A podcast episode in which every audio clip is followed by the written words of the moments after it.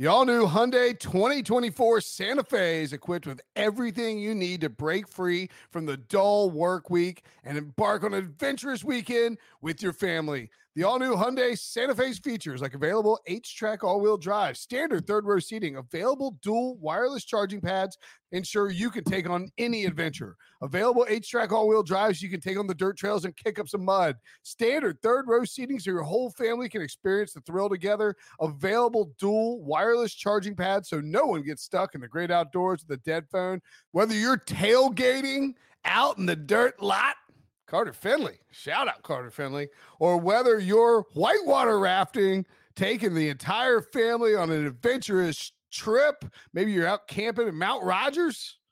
I used to go as a kid. Wish my parents had a Hyundai Santa Fe. The Hyundai Santa Fe is perfect for your family outing. Learn more about the all new Hyundai Santa Fe at HyundaiUSA.com. Call 562 314 4603 for complete details.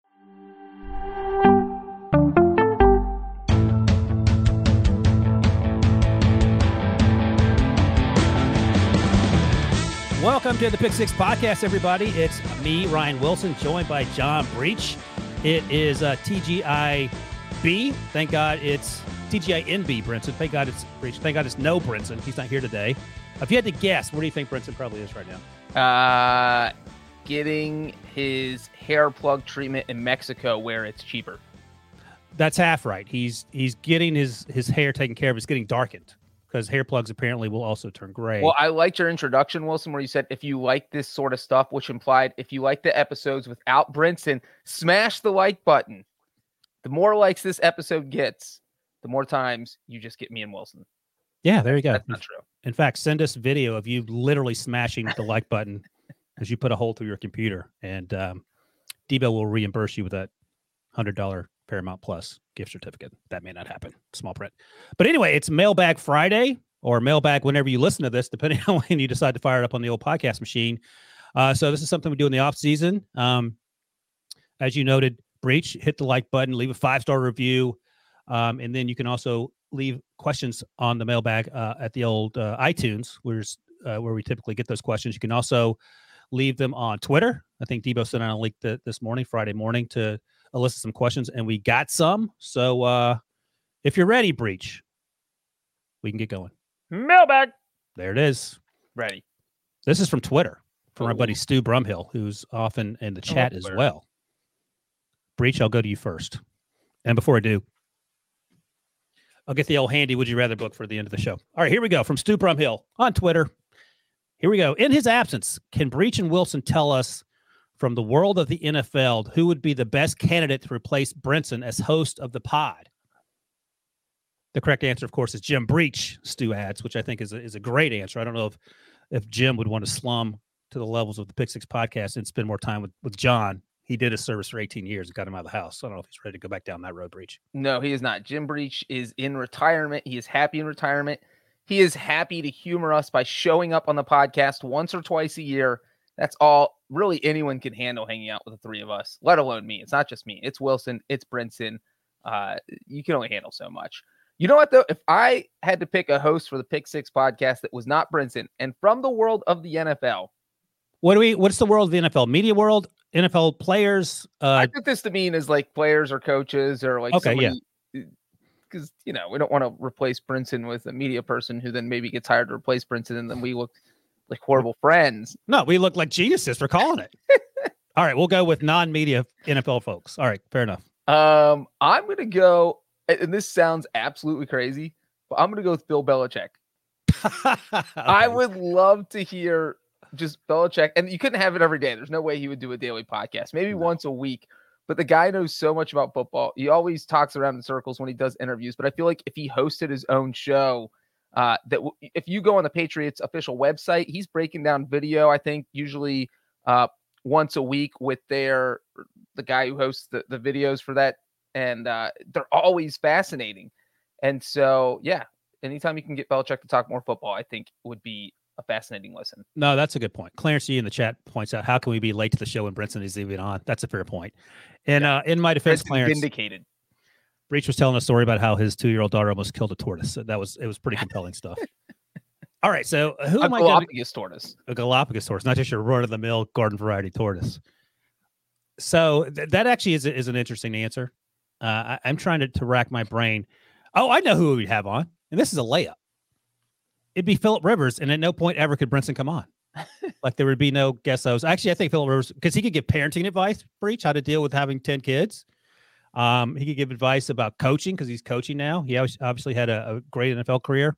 I bet he'd actually be pretty good at it too. And just in terms of talking, I'm thinking more like uh, doing color work um, in the in the booth if he went down that route because he, he's uh, he's smart, he's engaging, um, he seems interesting in, in terms of things he talks about. He, he gets pretty fired up about things, and I feel like we get him fired up pretty easily too, in much the same way we get Brinson fired up uh, by by making fun of him for being uh, Will Brinson's number one fan. Um, Right. Yeah, I'm going to toss out a, uh, a media name that's someone in the CBS family, and we probably owe him a, a billion dollars worth of royalties. But but Kevin Harlan would be elite on this podcast.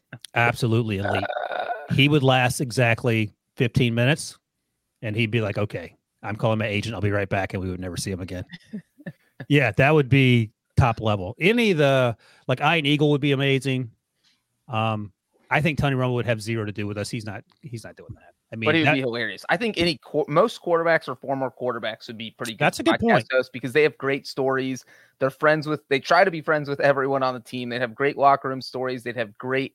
Uh, you know, they can tell you exactly what's happening on plays. They can break down stuff uh, well. And so, yeah, I think quarterbacks. You could just pick any quarterback. Somebody in the chat mentioned Aaron Rodgers. That would definitely be an interesting podcast uh, from not just football but other walks of life. Maybe uh pat mcafee maybe he'll hire us give us some of that yeah, I mean, I think kickers kickers are fascinating too. I mean, you look what Pat McAfee has done for himself, but kickers are just such they're just watching everything from the sideline. They're not really involved. So they just see everything as a fan does, except they have a front row seat and they're in the locker room. So I think you got Justin Tucker uh, is my new pick. no because we'd be talking we'd be talking about opera all day What's Debo, wrong Clarence, Clarence G asked in the chat, Carson Wentz and Nick Foles could guest fill in. Where who would you rather have as your podcast host for the next year? I feel like from a personality perspective, they're pretty similar in, in kind of how they live their lives. Um, Nick Foles. Yeah, I think that's the right answer. Who is the quarterback currently that's penciled in to be the starter, even a backup if you want Breach, that you least want to have a podcast with? Uh, least want to have a podcast. And by the way, I'll just say this. I think Baker Mayfield would be absolutely outstanding on a podcast because he is going to say all the things he hates about the Browns. And uh, that'd be sort of fun. That is a tough one because it's like I feel like everyone I've seen Jared Goff do podcasts. He's pretty fascinating, uh, talking be- about things. So Probably well, like I'm saying that, like, even, but like yeah, D- M- Davis Mills maybe like even guys that you think might be boring, and that's why I mentioned Goff, aren't boring at all, and they would actually be pretty exciting. So I wonder if Tom Brady would not be great just because he's so guarded. Or Russ Wilson, another guy, like people that are just so famous and they're incredibly guarded that it's hard to get them to open up. Like they have Russell no, Wilson actually had a podcast with a another network and how'd it go. no longer has that podcast. so think you go. about that. Yeah, so I think it would be one of those type players. I mean, they're probably you know great guys in real life, but just in terms of um wanted to, to What about the Wilson and Mac Jones podcast? yeah, I mean, you didn't know that we already do that. By the way, uh, not that we're pl- plugging out other pod- podcasts, but I just noticed yesterday that Thomas Dimitroff has a an RV. I think it's more like a um, sprinter van conversion, and um, I'm jealous of that. Number one, because that's what I want to do when I retire. But he's driving across the country interviewing other general managers. So You know, and also real quick, I just went through, kind of scanned every team and looked at their starting quarterback. I think the answer is probably Carson Wentz. You already brought him up, but like if there's one, if I had to pick a quarterback they don't want to host with, which sorry, Carson. Oh, here's one. Mel in the chat mentions Kyler Murray. Like I don't, I have no sense for like what Kyler Murray's interests are. Like I have no idea what like he doesn't seem like he'd be a dynamic interview. He very well may be electric in one on ones, but I don't know if he would be um and Dominic, our buddy Dominic mentions Antonio Brown, which would I be feel absolutely like a couple number one picks. Like I feel like Trevor Lawrence, like good kid, but just probably not all that ex- exciting to listen to. right. All right, Bree, one last one. We'll move on. Would you do it? What, what do you think it would be? Um, it would get eyeballs and earballs to do a podcast with Urban Meyer, like just you, me, you, and Urban doing a, a Pick Six pod. Is it just a one-off thing, or we're doing? No, like- no, he's the new co-host. Uh, I, I think it would definitely get some headlines early on, but I think it would die down after about six months. No, I mean, do you think he would? even sooner? Do you think he would be like a, if he were like an open book? He was trying to reinvent himself. Do you think he would be interesting or not worth it? I think he'd be interesting. All right. I mean, he was pretty good on the Fox coverage. I thought so too. Like I didn't know any of the backstory with him because I didn't care about Ohio State, you know, minutia. But um, as soon as he got that Jaguars job, everyone started flapping the gums about him. But I thought he was pretty good on that show with with our Guy Brady and then uh, Reggie and, and Matt Leinart. All right, great question, Stu. Next up, this one is from iTunes. Who wrote it? Calvin Ottens. Love the podcast. Been listening religiously for over two years now. I still can't get enough. And this is where I insert. How can can you imagine listening to this thing nonstop for two years and thinking you need more of this? Sweet mean, mercy love, Haven't we been here for two years? sweet fancy bread. Yeah, we've, I been- we've shown up for two years. That's true. Thank you, Calvin. All right, back to the to the question. Just listen to the podcast about Bruce Arians' retirement and had a thought. How crazy would it be for the Bucs to take a quarterback in the draft this year? Most of the QBs are considered projects, and who would better learn who to better to learn from the Tom Brady? Not saying their main goal is to get a quarterback, but if one fell to them, is it crazy to take one in the first round? Breach. So before you go on, let's just take a look. They have pick twenty seven. Well, I'll defer. I'll give a quick answer because you're the draft guy. But I will just say that I do think it would. On one hand, I do think it would be crazy because they just drafted a quarterback. They just drafted Kyle Trask, and he's the guy who's been kind of working behind Brady. And you're hoping that this guy you drafted can maybe be the future of your franchise. On the other hand, you've seen Kyle Trask. If you don't feel like this guy is going to future your franchise, and you're sitting at 27, I don't think they should trade up because I don't think this is the type of quarterback class this year that's worth trading up for. But if you're sitting at 27 and one of those big five guys fall to you, whether it's Kenny Pickett or Malik Willis or uh, uh, Desmond Ridder, Sam Howell, or the, the Ole Miss QB, if one of those guys falls in your lap, then man, maybe you consider it. Uh, but you also have to think about the fact that Tom Brady might be in his last year with the team, and if you have any holes, you need to fill those first. Yeah, it's funny because um, Mike Florio, Pro Football Talk, wrote on Thursday about Tom Brady having at one point some interest in minority ownership in the Dolphins, and through some convoluted process where he ended up as the Dolphins quarterback after he had retired from Tampa Bay, and that there was also some conversation about getting Sean Payton from New Orleans Well, to well, Miami. let me just chime in right there. Yeah. Uh, that what Florio actually said was that things were so close that the Dolphins had plans to announce Brady as a minority owner, a retired Brady, and they were uh, trying to do this the week before the Super Bowl. And keep in mind, the coaching job was still open; they didn't make their coaching hire until February sixth, and that that is how close this was, and that all of this was falling into place until the Brian Flores lawsuit was filed on February first. Then everything got blown up. The Dolphins went back to the drawing board and hired Matt, Mike McDaniel five days later. So it's pretty. Sounds like it's pretty close to happening.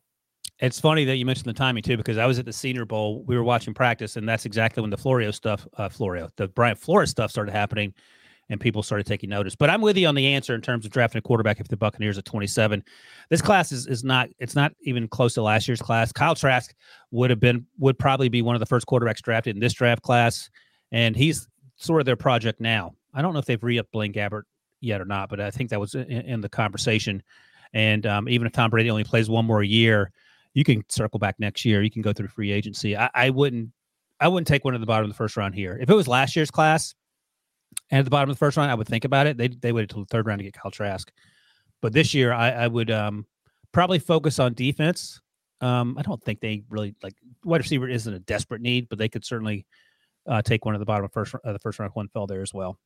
All right, what's next? Let's see what we got here. This is from Packer Pete via Apple Ooh. Podcast. Is that Prisco? Listener since no, because because I'll tell you why. Because the subject is listener since the very beginning! Exclamation point. So Packer Pete is more hardcore than Calvin Ottens, which is has something. never listened to a podcast in his life. No. All right. If you could have your head transplanted onto an actual athletic body, I'll go go ahead and answer for Breach. Justin Tucker's the answer. well, you got to read the whole question before. Oh, uh, okay. If Tucker's could, been disqualified by Packer Pete. oh gosh, thank you, Packer Pete. If you could have your head transplanted to an actual athletic body, which position would you like to play in the NFL? Answer: Can I be quarterback? And Breach, can I be a kicker? As we already know, that's his dream job. Packer Guys, you in know, your head, Wilson. He knew I was going to pick a kicker. He knew you were going to make fun of me for picking a kicker, and so he said I couldn't pick a kicker. living rent free in my head. Okay, can't be know- a quarterback and you can't be a, a kicker. So, Breach, are you going to say punter or holder or something? Long I mean, snapper? I'm a wuss. I don't want to be taking hits. I'll tell you that. I don't want You to can be anyone. You can put yourself in anyone's body. Yeah, my head feels the pain. okay, right? go ahead. Who are you going to say? Well, I was gonna say I think a holder would be a great, great Wait a second. option. Any. I- So I who's the can't most? be a kicker? I'll be a holder. So just so we understand each other, Packer Pete says transplanted onto an actual athletic body. Oh, you're saying holders aren't athletic? That is Well, I, quite- my my follow up question is who's the most athletic holder in the league? There, I mean, they're guy? usually punters. So name a punter. Johnny Hekker. Johnny Hekker. There we go. I'll be Johnny Hekker. That's perfect. I Dude, mean, are there any quarterbacks that hold, like starting quarterbacks that we're aware of, like Romo used to? I do not think that there are any more quarterback. That used to be the backup quarterback was regularly the holder Right. up until the early 2000s. Then it kind of got switched over as practices got uh, more kind of regimented, so that you had kickers and punters practicing by themselves, basically. On was their Ken Anderson field. your dad's holder? Uh, he had a few holders. He had Turk Schonert, who was a backup He was quarterback, backup, right? Yeah. but at the end of his career, it was Lee Number fifteen, Kirk Schonert, if I recall correctly. Is that right? So he had Not even answering that one, are you? 14. Go ahead. I'm gonna double check. You said 15, right? It's 14. Uh, so yeah, his career started with a backup quarterback. I think he had a receiver holding for him at one time, and then the last five years he had a punter. So it's just it's all over the place. Um, I but I don't think any quarterbacks are holding right now. I think I'm. You're right. Breach 14. How'd you get that one? Dang it. Um, the the thing is that I can't believe that you're going with Johnny Hekker or some facsimile thereof. Like I would be Aaron Donald all day long. Aaron Donald looks to me like he doesn't feel pain. Like why? Why are you But sitting It's here? your brain. You feel it. You still feel everything. It's your knowledge and your brain. You just have Aaron Donald's body. I get it, but do you think he feels pain to an extent where he can't Well, get it out of bed in the if morning? He does because his brain's not on the body more. It's your brain. Debo, are you leaning more towards Johnny Hekker or more towards Aaron Donald? I would lean, in my mind, I was going more receiver, where you, you're definitely putting your body in jeopardy going across the middle. But if I'm on this athletic body and I'm running deep routes, I like that. I'm not taking like the constant like hits like a running back. Cornerback, I think, is like too damaging, like mentally to play. You're just getting Debo giving torched some on Twitter for getting yeah, for getting beat one time. So uh, my lean would be receiver, but I, I like the Aaron Donald pick a lot. Where where does Johnny Hekker rank? If there if there are a thousand NFL players, where, where would Johnny Hekker be on your list? Yeah, I mean, if you're picking a body, like uh, he's he's down there. Johnny Hekker. I mean, this this this guy's first choice, Johnny Hekker. All right, Well, I mean, wide receiver is actually my second choice because also but those guys get jacked up. yeah, but when you know the ball's not coming your way, you can just pull a Randy Moss and just jog and not do anything. I don't Yeah, think you me like understand a the Mike question. Evans body, something like that.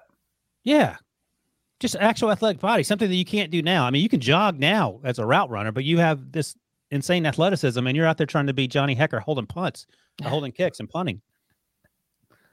All right, just thinking more long term and, and not the the immediate glory. Yeah. All right. Let me put it this way, Breach. Asteroid's going to hit the Earth in, in eight months, no matter what. You can put your head on any athletic body you want. Johnny Hekker. Oof. Mm, No, probably not Johnny Hekker. All right. Maybe Ja'Marr Chase. There. Now we're getting somewhere.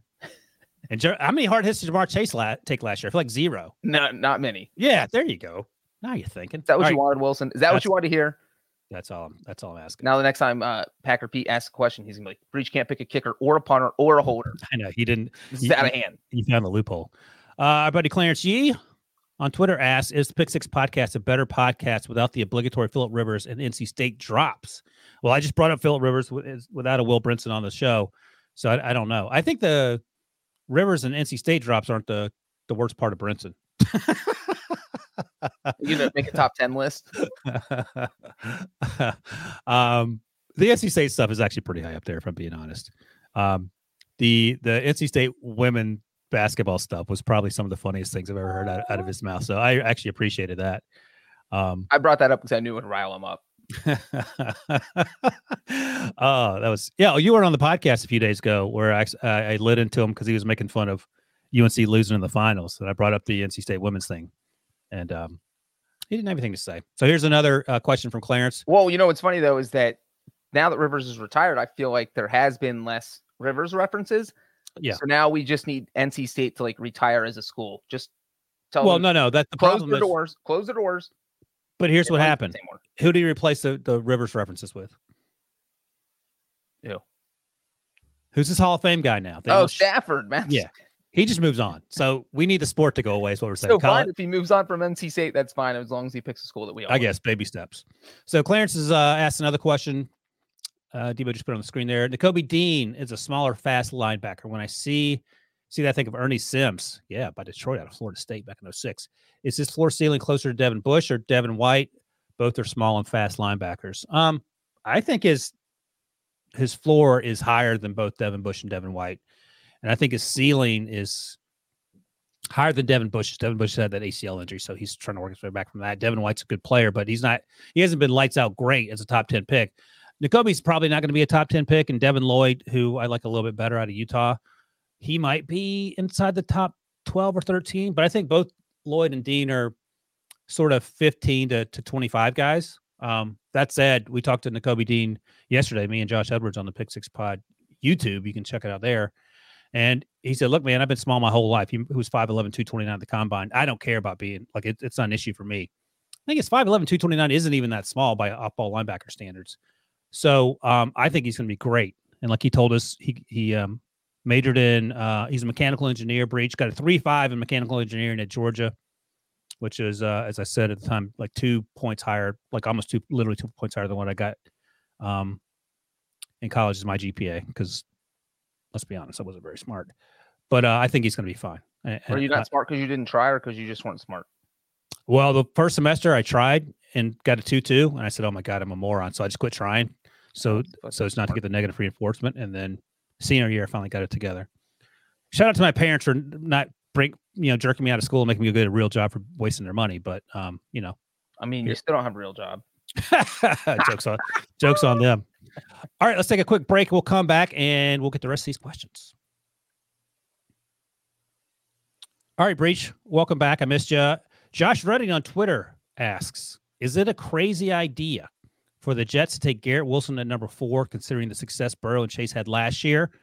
And just so you know, Breach, if you're not haven't memorized yet, the Jets also have to pick pick number ten, part of the Jamal Adams trade. So I'll just give you uh, my quick draft profile of Garrett Wilson. He reminds me a lot of Odell Beckham. He's incredibly athletic.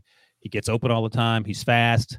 Um, he has some focus drops occasionally, but those don't really concern me. And obviously, the Jets have some some needs at at, at uh, wide receiver. Yeah, the Jets do have a need at wide receiver, but I don't know that. And this doesn't.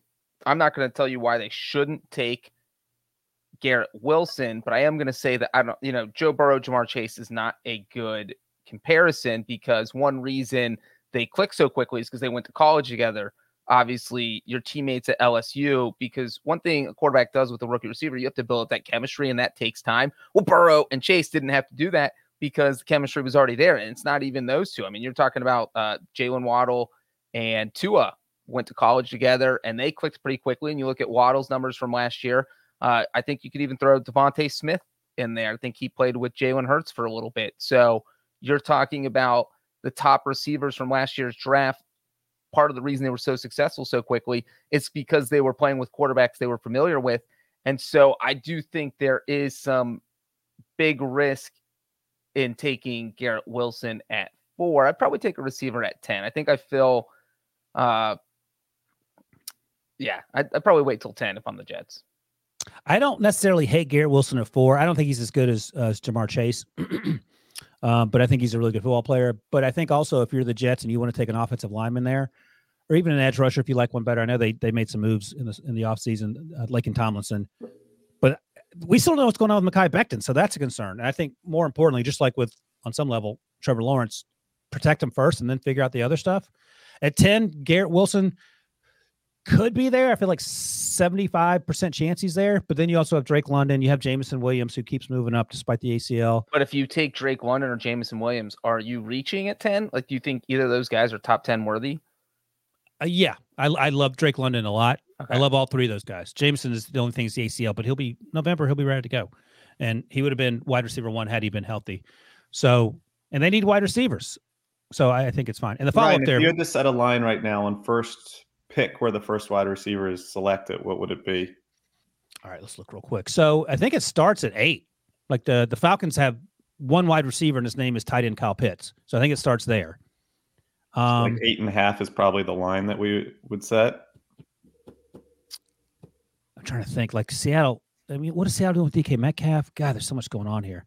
I guess, yeah, eight and a half. God, that feels feels like I'm taking the the over over being going lower down I the draft. Two before that point last year, two in the top six Yeah. last year. Maybe I set it at nine and a half just because the the Giants. The Look at Giants are back- mock draft. He does not have a receiver going until the 15th pick. Yeah, but uh, just between you and me, Pris- Prisco got two picks right in that first round. I can see into the future. He only got two picks right. I'm going to say nine and a half. What are you going over or under nine and a half, Debo? I feel like over. Like I feel Yeah. like that ten spot might be the first. I'm going yeah. So I wonder if they push it down a little bit. Because I don't think, I mean, the Falcons have so many needs, but that just feels like where the first one could sort of go. Unless yeah, unless there's a team that's eager to move up and beat the Jets to the punch there. Maybe 10 and a half is the line because Washington desperately needs one. All right. It's going to Not be available yet on Caesars. Was just checking. They have the first wide receiver drafted out there, but not the uh, numbered selection of, of where they might go. And you know, even though last year was crazy because we had Chase and Waddle both go, and DeVonta Smith all go in the top ten, that usually doesn't happen. We I think that was the first time three of the past four years the over would have hit. So after nine and a half for the first receiver. Yeah, I mean, 2020 was a star-studded class, and you still didn't have Ruggs going to the mid-teens, and then there was a, a run of receivers with Lamb and Jeudy and, and my guy Reagor and, and Who did, uh, Jefferson. Yeah. So who did the Vikings take again? And then you had the the much heralded draft of 2017 when Corey Davis went fifth overall and John Ross went ninth overall. Caesars right now, Garrett Wilson plus 130, and then London just right behind him at plus 135 to be the first wide receiver off the board. So very close there. Yeah. And as Brinson always notes, these are reactionary odds when it comes to the draft props because Vegas knows actually less than the mock draft folks, which is sort of hard to believe, for being honest. There's a follow up question there, Breach. Who was the first kicker off the board in what round? Whew. So last year, Evan McPherson was the first one off the board in the fourth round, I believe, middle of the fourth, something like that. Fifth round. Fifth round, and there was a lot of gnashing of teeth, mostly by Pete Prisco because he despises kickers. I think you would say that pick was probably worth a second round pick by the time it was all said and done. Yeah, I mean, and that's what happens with positions, especially like kicker, where maybe there's not as much value, but then you see what happens to a team like the Bengals that uh, having a kicker like McPherson transform their season. And uh, you know, the 52 yarder to beat the Titans. Not every kicker is hitting a 52 yard game winning field goal as time expires, and you know, multiple game winners throughout the season. The game winner in the AFC title game. And so I do think we'll see teams draft a kicker to this year. McPherson, by the way, wasn't just the first kicker drafted; he was the only kicker drafted Mm. in 2021. Um, and I actually think that last year's kicking class was stronger than this year's kicking class. Um, I would say the first kicker probably goes off the board in a similar spot, bottom of the fifth round, maybe the sixth round, just because again, it's not as strong as the kicking class. I think Cade York from LSU is probably the first kicker that gets drafted. Uh, there are a couple other guys. Andrew Mevis from Iowa State. I wouldn't be surprised if he gets drafted, but you're usually not going to see more than two or three kickers drafted tops. Um, Nick Sciba from Wake Forest is a guy that gets mentioned a lot. He's actually set the NCAA record for highest career field goal percentage at 89.5%. And that is that's impressive because NFL teams love accuracy. But then when you kind of dig deeper, the longest kick of his career was 49 yards. Didn't make a single kick over 50 yards. So if you're an NFL team, you don't know how you feel about his distance. You're not sure if you want to spend a draft pick when you can just sign him as an undrafted free agent. And that's usually what you see what happens with most kickers is they get signed as undrafted free agents. I think a wild card for me is Jonathan Garibay from Texas Tech. Uh, people probably saw highlights of him this past season because he hit a 62 yard field goal, um, which is a distance you do not see usually in college games. It was the third longest field goal off the ground in NCAA history. Was it from Uh, one of the hashes? I don't remember exactly where it was Because that makes it even more difficult. because it adds a little bit of distance, especially with the wide hashes in college. and the, the uh, uprights are small or but a lot of people didn't know that in college you had a one inch brick that you kicked off of. The holder put it on a brick, so it was almost like a kickoff. You could get more height, kick it a little further. Uh, and then college got rid of that in I think 88 or 89 and made God, it's been that long. kick off the ground. Um, So way more kicking information than you wanted, Wilson. No, that's exactly what I want. Andrew Mevis was at the Senior Bowl. Uh, Cameron Dicker was as well out of Texas, who I don't think you mentioned. And um, got a little insider info, uh, special teams draft information for you, Breach. Uh, I actually was talking talking to Scott the other day, and I said I can't believe I have to ask you this, but where where are you on Matt Araiza, the punter from San Diego State? because he's gotten some top 100 media buzz. Yeah, and here's here's a here's a headline. If Breach is writing a headline, um, NFL team likes USC punter better than Matt Araiza. So I don't know who the USC punter is. I have to look it up, but that that's the that's what what I was told. Um, part of the issue, and tell me what you think about this. For Araiza, I guess his thing is hang time. He doesn't care about. He just booms 80 yard punts, and you know outkick the coverage sort of thing. It's a website now, but it's also a, a real life thing. Where you at on 80 yard punts versus lack of hang time? Or out kicking your coverage too? Uh, well, real quick, I'll go back to Cameron Dicker. I think did you say he was at the Senior Bowl? Yeah. Uh, I'd say the only knock on him is that he kicked just fifty percent, just hit fifty-seven percent of his field goals that were Gosh. over forty yards over the past two seasons. So okay, that's not great. Yeah, and you know a team might take a chance on him, but I think the kickers I mentioned before probably would go off the board first. I'd, he'd probably be an undrafted free agent. Who knows? I, I don't feel like teams do a lot of great research on kickers. I think it, it's still lottery to them, even though it should be. It's really the easiest position to scout. That that NFL teams just for some reason don't have a qualified person in there. Um, so anyway, back to punters. It is interesting because Araiza has game changing capabilities. We saw it in college, but if if you talk to a guy who didn't like him, I would say if you don't like a punter who has that kind of strength, uh, there's two reasons for it. One, I tell you every single week, every time you bring up Araiza's name is can he hold the ball? Can he be a holder? Because that is literally half your job as an hmm. NFL punter is holding on field goals. We've seen Corey Bojorquez, who has been one of the best punters in the NFL, get dumped by the Bills, get dumped by the Packers, uh, lost a competition in LA against Hekker um, with the Rams and got traded away because, and I'm guessing he lost because he can't hold. And so now we don't know if Rise can hold because he was a field goal kicker in college and he can't hold for himself. Yeah. Um, so that part's interesting. And then, like you said, there's a nuance to NFL punting. You can't just bang the ball as far as you want on every play. What happens when you're punting from the 50 yard line? You need a coffin corner. You want it to uh, do one of those six iron, eight iron shots that lands at the seven yard line and, and just kind of stops there. So there's definitely some nuance to punting. And, you know, as far as leg strength, Araiza is the easy number one uh, but that's not all the NFL teams look at. So I would be shocked if he is not the first punter draft. I'd be totally shocked, but you could certainly make an argument for other punters. All right, I want you to check out the USC punter and then let me know what you think about him. Yeah, Ryan, here's my hot take. I want the Eagles to take him at 83. You're serious? 83. If not so, 101, which is the pick they just got from the Saints, like I'm all in. I it was a rough year last year with the Eagles new oh. for Arryn Siposs, who just had probably the weakest. Like I feel like Breach could get within 10 yards of, of the distance on some of these punts. He was great pinning in, inside the 10, inside the five, but had zero length on these punts. I'm all in on a top 100 pick punter. I so I asked, I said, is he a top 100 guy? And the scout said I would be shocked if he went top 100, but that's just one team, so we'll see. Because I mean, there's a lot to like about what he does. And if you're accustomed to guys punting the ball 30 yards, I think you would settle for 50 yards and a bunch of touchbacks as opposed to a bunch of shanks. So I, I get that for sure.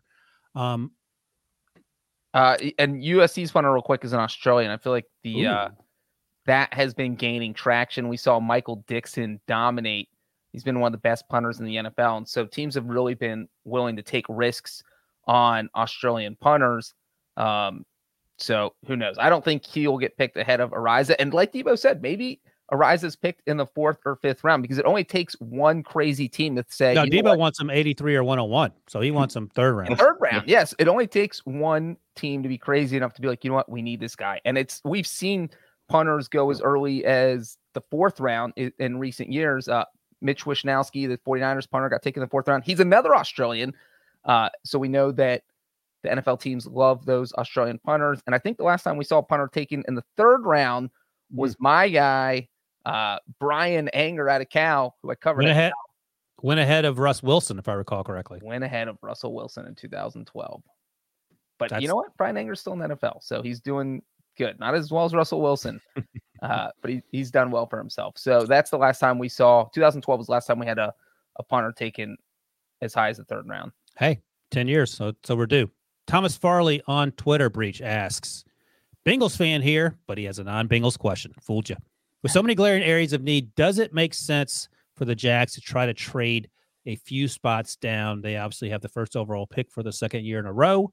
And before you answer breach, I'll let you know they also have pick 33, 65, and 70 in the top 100 picks.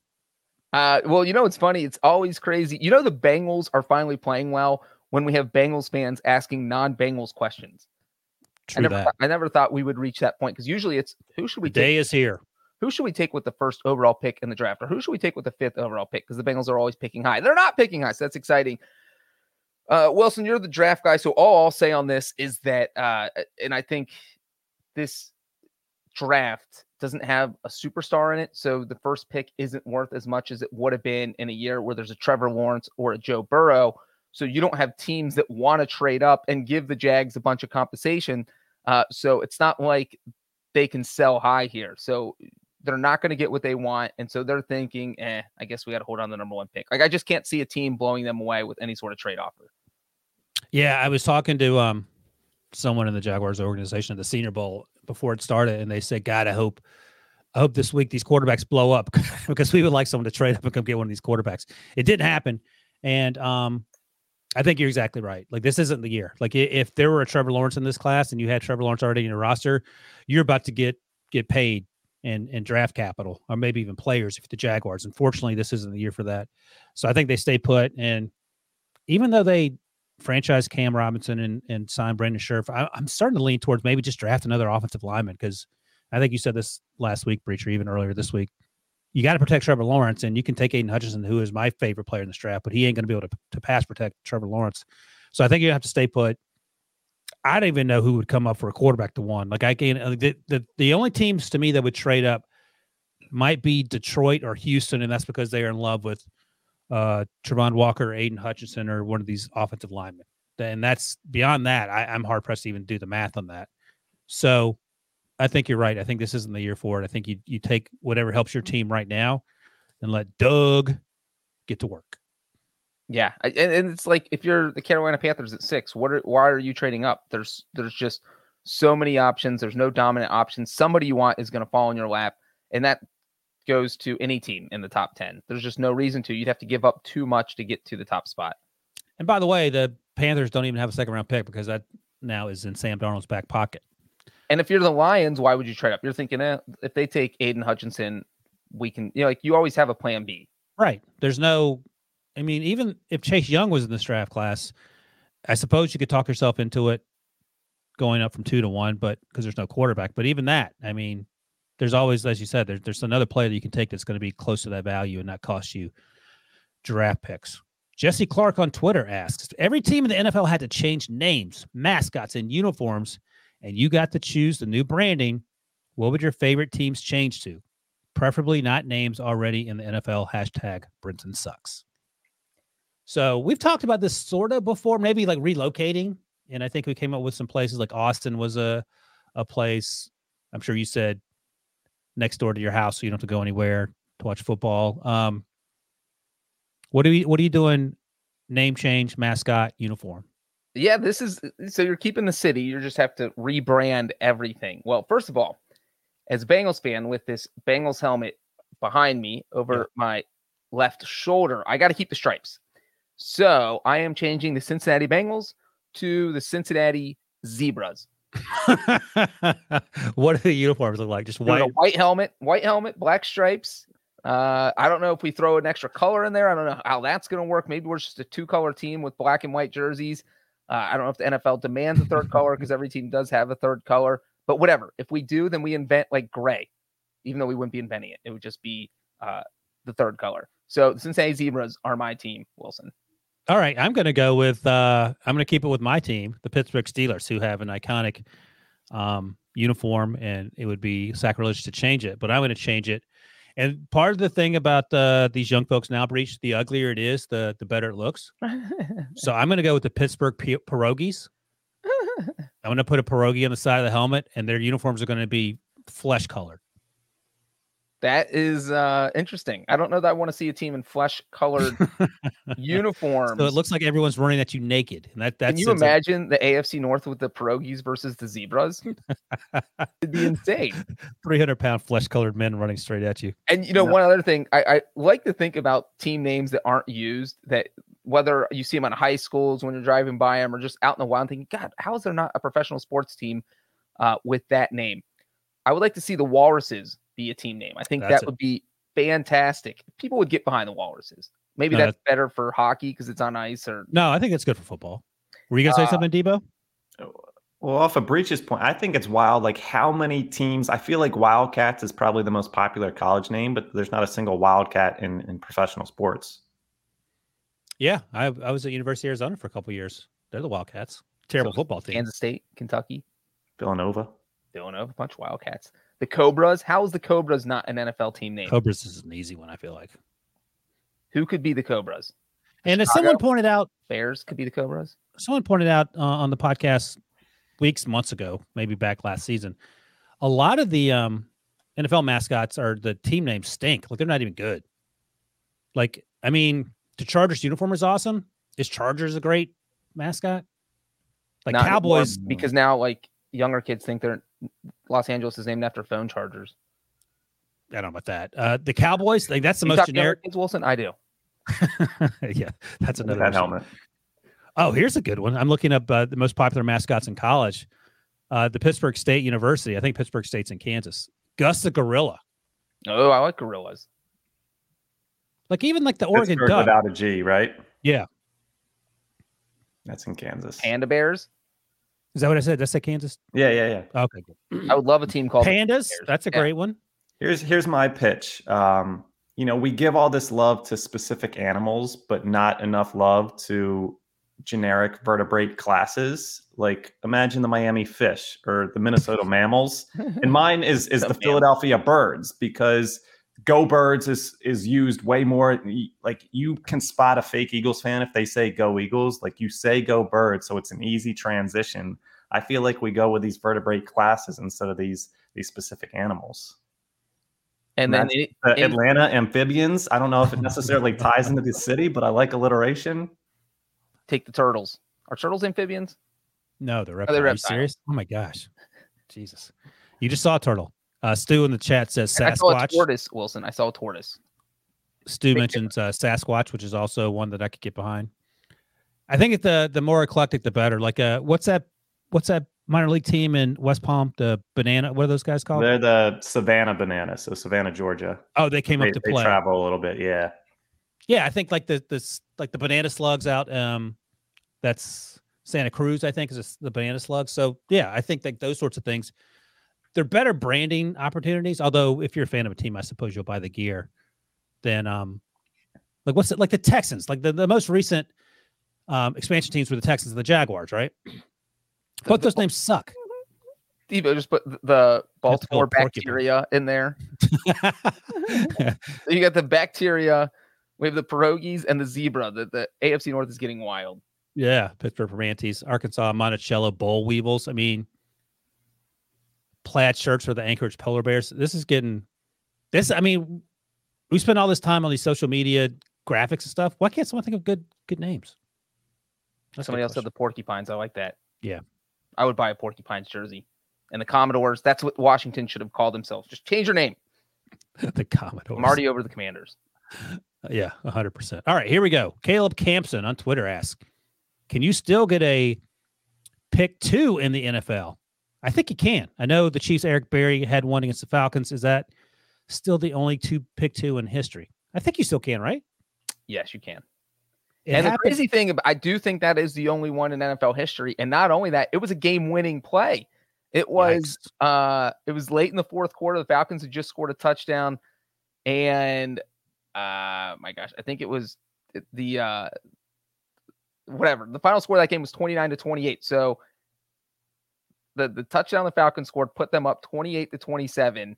and then Berry returned the two, and so the Falcons went for two to go up 30 to 27. So they'd be up by a field goal. And then Berry picked off the pass, returned it for two, and the Chiefs won 29 27, 29 28. Unbelievable. Makes sense. And that came with four minutes and 32 seconds left in the game. So the Falcons scored with 430 left to go up 28 27 and lost 29 28 because Matt Ryan threw a pick two. And that's the last time the Falcons went for two points. And that also happened in the same year the Falcons went to the Super Bowl. How about that, Wilson? Oh yeah. I don't remember. How'd that work out? Uh, they did not win that game. Oh. Amazingly, they also scored 28 points in that loss. And lost. Uh, next time I see Kyle Shanahan at one of these press events, I'm going to say, what was more disappointing, losing the Super Bowl or throwing that pick two in that loss to the Chiefs? And he's going to be like, well, they were both Matt Ryan's fault. So, and that's the same Matt Ryan that replaced Carson Wentz in Indianapolis. That same Matt Ryan. Yikes! All right, here we go. Last one, then we'll get out of here. Devin Sook on Twitter asks, "Is Brinson's beard fake?" Well, his hair on top of his head, we've all concluded is fake. I don't know. Does anyone grow fake beards? Like my understanding is that the beard is real. He takes the hair from his beard and puts it on his head. Right. That was my That's plan. plug people do. Yeah. Like if anyone looks like on this podcast have a fake beard, I think it's Debo. Debo looks like he's incognito running from the law. How long you been growing that thing, Debo? There oh, you trimmed it. I got a little trim yesterday. trimmed I it, have. yeah. I don't know why it's marketing to myself on on TikTok, but I get a lot of sponsored ads for like to to fill in or color your beard. um, I could definitely see. Not that Brinson's a, a TikTok user, I don't believe, but I could see him kind of seeing that pop up on his on his Twitter ads and him going all in on it and uh, coloring that beard. Oh, so that is something. Like Breach, you have gray hair. Obviously, we can see it. I have gray hair on my face, not on my head because I'm bald. Brinson doesn't have one gray hair. So I think the maybe the the more focused question is Are you Does saying Brin- a little, little suspicious? Does Just lives Brinson a- I mean, you know that man lives a stress free life. That's also a good point. Yeah. Meanwhile, Well, His I wife mean, you would probably think a kid had- having a kid would give you some grays because my daughter's birthday was on Thursday, April seventh, and we're my wife and I were looking at pictures from uh, each of her birthdays. And so this is April 7th, 2020, April 7th, 2021, and April 7th, 2022. And you just see more gray hairs gradually. Uh, you know, babies are fun, but they they cause gray hairs. I would I would have to venture that you probably parent a little differently than Brinson in terms of the the amount of gray hairs on your head. Which is even even if you guys are the exact same parents, further evidence that he probably darkens his hair. Uh, he doesn't have one gray hair. and he's 40. Like BMAC is 36 or 37. BMAC doesn't have one gray hair either. I got questions about that, but at least he's four or five years younger than you two.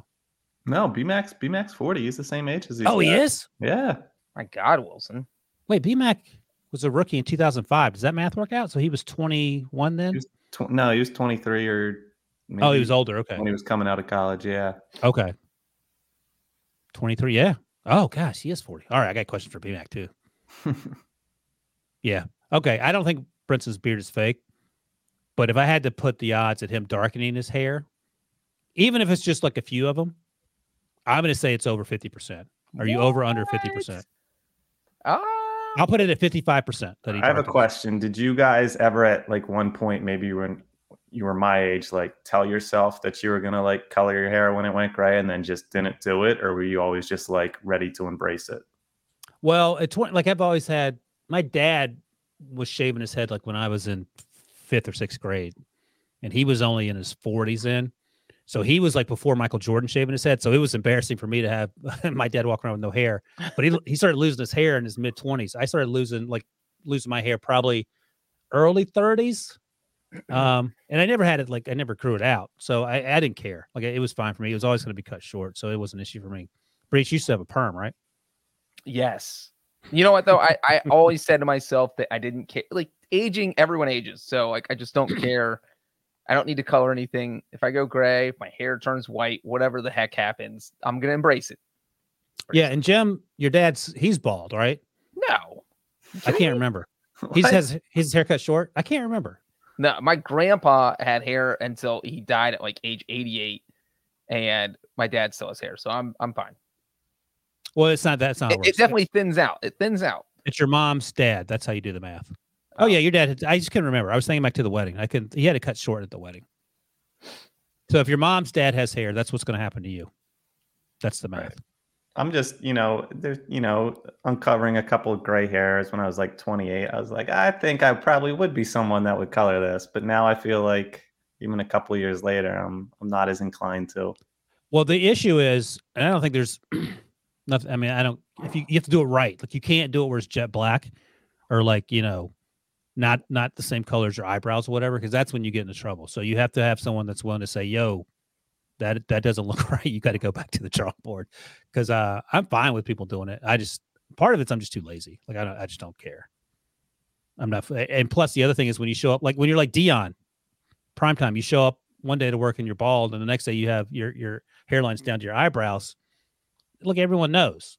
But Deion actually said he just felt better in terms of his confidence. So I, I'm I'm cool with that too. But I just don't I don't care enough to do it. That's good, Wilson. I'm proud of you. Debo should definitely do it though. Thinking about it. Um, I work with Brinson for another five years. I'm going to be fully gray. well, he can give you some insight into. Oh, by the way, over under 55% that Brinson colors his hair. Preach. I'll go under.